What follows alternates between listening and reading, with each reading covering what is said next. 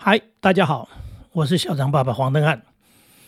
最近去担任一个征文比赛的评审，在这个评审的过程当中，其实心有所感。这心有所感，也不是这一次而已，因为长久以来，从我当老师，呃，在当所谓的校刊的一种编辑评审，一路到后来有点知名度，在外面担任的很多这个作文比赛评审哈，然后。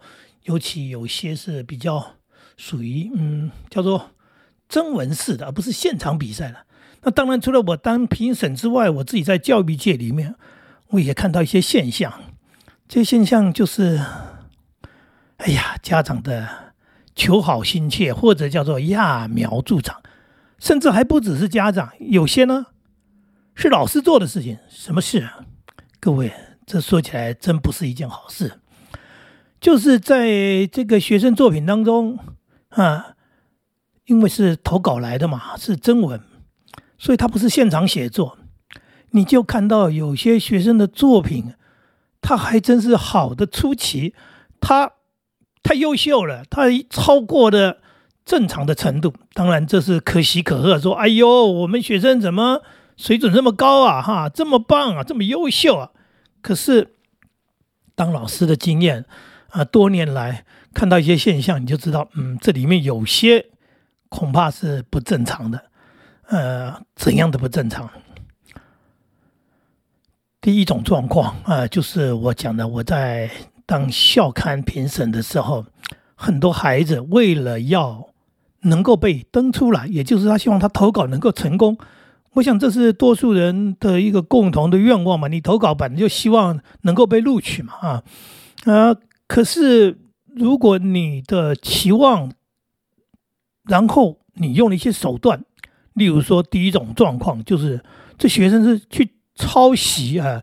所谓的抄袭，我在审作品的时候曾经看到有抄这个呃什么《国语日报》上面人家登出来的作文哈，呃，然后抄这个前几期的这个校刊里面的作品呐。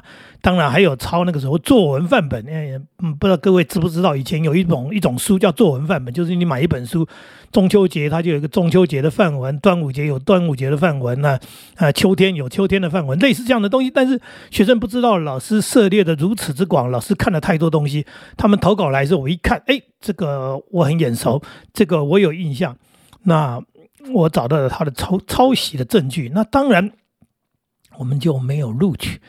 啊，没有录取，这个算是给他的打击吗？应该是告诉他说你偷鸡没有成功。那这个在小朋友当中，他并岂不是一件很普遍的事情？就是有少部分人做的事情。另外还有一种事情，我们就看到了，就是呃更不好的事情，就是大人在帮忙，有父母亲，有老师啊，他希望他的孩子，他的学生。能够获得啊这样的一个荣耀，还能够得到一个什么样的一个目的？所以你就很明显的看到这个文章根本就是大人修改了又修改，然后甚至有些可能还不叫修改，那就我们讲的叫做呃捉刀代笔，基本上呃基本上是他大概是类似所谓大人写的差不多了，叫小孩子去抄这个稿子，誊这个稿子，然后拿来投稿。好了，期望是什么？就是期望他的孩子，嗯，那个呃，有一个这样的荣耀吗？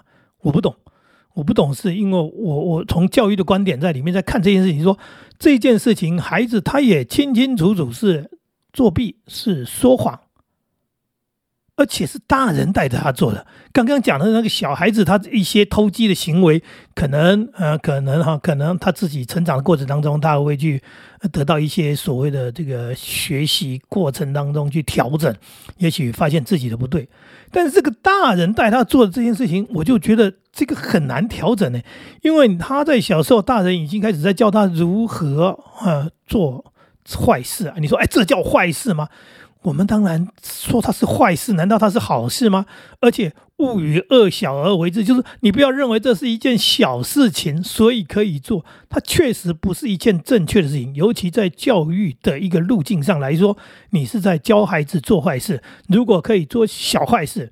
当然他将来会呃，因为这样获得一些利益的话，他将来会更投机取巧，更是呃可能会想尽办法，然后最后你就发现说，哦，原来是你把孩子给教坏了，哎，可是目的大人的目的是什么呢？这就是一直我不能理解的部分，就是说，怎么会有这样的父母亲呢？那这些父母亲有能力帮孩子做到代笔的，又要讲现实一点，他不是没受教育的。像我们的年代，爸妈哪做得了这种事情啊？没读书嘛？对我讲笑话讲过了，我小学二年级的时候已经比我爸妈厉害了，因为他们真的就没读书嘛。可是我们这些已经受过教育的父母亲，你有念了书。你有能力，然后你来做这种事情，甚至我刚刚讲的，有些角色是老师，哎，老师为了学生，哎，他做这个事情，那他的教育当中，他教给孩子的是什么？呃，如何成功的途径吗？哎，那个孩子，我帮你，呃，这个顺利的取得了一个啊，这个荣耀，但是这是骗来的，这是一件很扯的事情，非常非常的扯，但是屡见不鲜。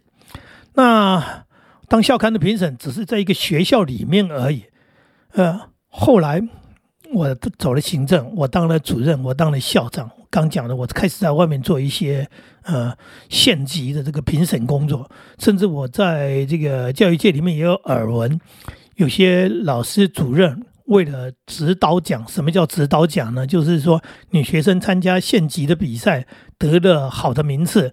那这样指导老师就可以得到一个指导的一个鼓励，叫做指导奖。这个指导指导奖呢，这个嘉奖呢，对于老师有一个加分作用。什么叫加分作用？就是他要考主任，或者主任要考校长的时候，这个分数是有用的；或者是他要调动的时候，这个分数有用的。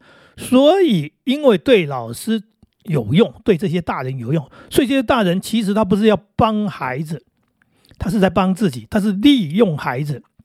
然后呢，他去参加比赛了，得奖了。好，这个重点了。嗯，老师得到了指导奖，这是一个非常，呃，叫做不要脸，或者叫做非常丢脸，或者非常，哎，应该怎么讲呢？真是不择手段的下流。哎，但是这是什么人做的？这是老师在做的，这是主任在做的，只是为了他自己要，哎。他的人生前途嘛，他不择手段在往上爬，或者他认为是往上爬了啊，就是说他会透过这样的一个途径，呃，去得到一个他的好处。他把学生拿来当牺牲品，我认为是牺牲品。那学生也许莫名其妙的今天得了一个奖，可是问题来了，这学生在这个过程当中，他也被老师教坏了。为什么？因为因为老师就利用他，必须利用学生。去誊写啊，不可能用老师写，所以老师可能做到了带笔了，然后写完了，然后叫孩子抄一遍、誊一遍，然后寄出来。好，参加征文比赛，得名了，啊，得名了又学生得奖了，他不会觉得莫名其妙吗？那他不会觉得说这到底是怎么一回事？为什么老师叫我去抄这个东西呢？所以这件事情的扯就是扯在这里说。我们把孩子牵连在这个过程当中，这个大人不择手段就算了，他把孩子，哎，给害了。那当然，我我刚刚在讲的，这里面有大人，有老师，还有家长。因为有些征文比赛，他不是透过学校的，他就是哎家长哎在家里，然后在做做这件事。那做这件事情。也是，就是我们刚讲的，说你到底在教孩子什么东西？你真的在这个作文的过程当中，当然我讲的是作文，其实还不止，哎，包含美术比赛里面的画图里面的真真真画比赛，也有大人做到的那个了。美术老师啊，有些美术老师是为了生意，因为他是在外面开画室、儿童画室的，所以他帮学生弄弄弄好，他的学生得奖了，对于他的画室的名声是有所哎提振的。就哎呦，你看我的学生出去，我指导学生出去比赛。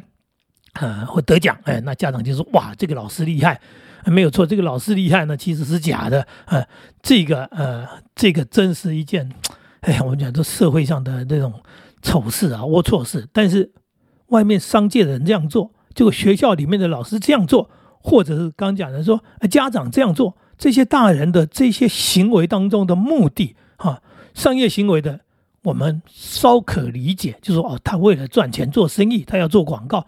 那刚刚讲的这些主任老师，为了自己的分数，为了将来要考试或者要调动用，他要拿分数，这个企图心也非常的明显。哎，而且我再讲很不好听一点，这些孩子都不是他真正他的孩子，哎，只是他的学生。就像刚讲的那个画室的学生，哎，外面作文班的学生，哎，作文班的老师为什么做这个事情？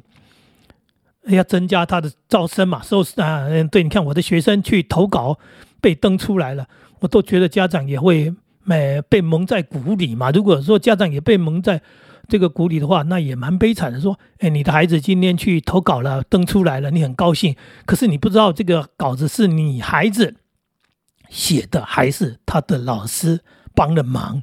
呃，如果是我，我会做哎确认，因为我第一个我应该要了解我孩子的程度嘛哈。第二个我不是光高兴而已，我还了解一下孩子这篇文章里面到底是多少是你写的，还是真的你写的，还是大部分是老师帮你处理过、修理过、整理过啊？这就是一件离谱的事情。那当然讲的这些这个画室作文班，那很多都是为了这个老师自己的名声，为了要赚钱，然后学校老师是为了自己的刚刚讲的那些状况。那家长呢？你是当事者，这是你的孩子。刚刚讲的，如果你的孩子是被外面的人给害了，那还算是你也算是受害者啊。如果你就是操刀的人，你就是那个代笔的，哎，你就是那个那个揠苗助长的爸爸妈妈。你想到要让你的孩子在校刊上面登出来，你想要你的孩子参加征文比赛或者征话比赛，呃，得奖，所以呢，你来帮忙做了这个事情，那就不可思议了。因为我觉得父母亲的爱应该是会超越刚刚讲的那样的状况，因为他们有利害关系。那父母亲，您您这样的要的是一个虚荣吗？啊，还是要一个这样会让孩子建立自信呢？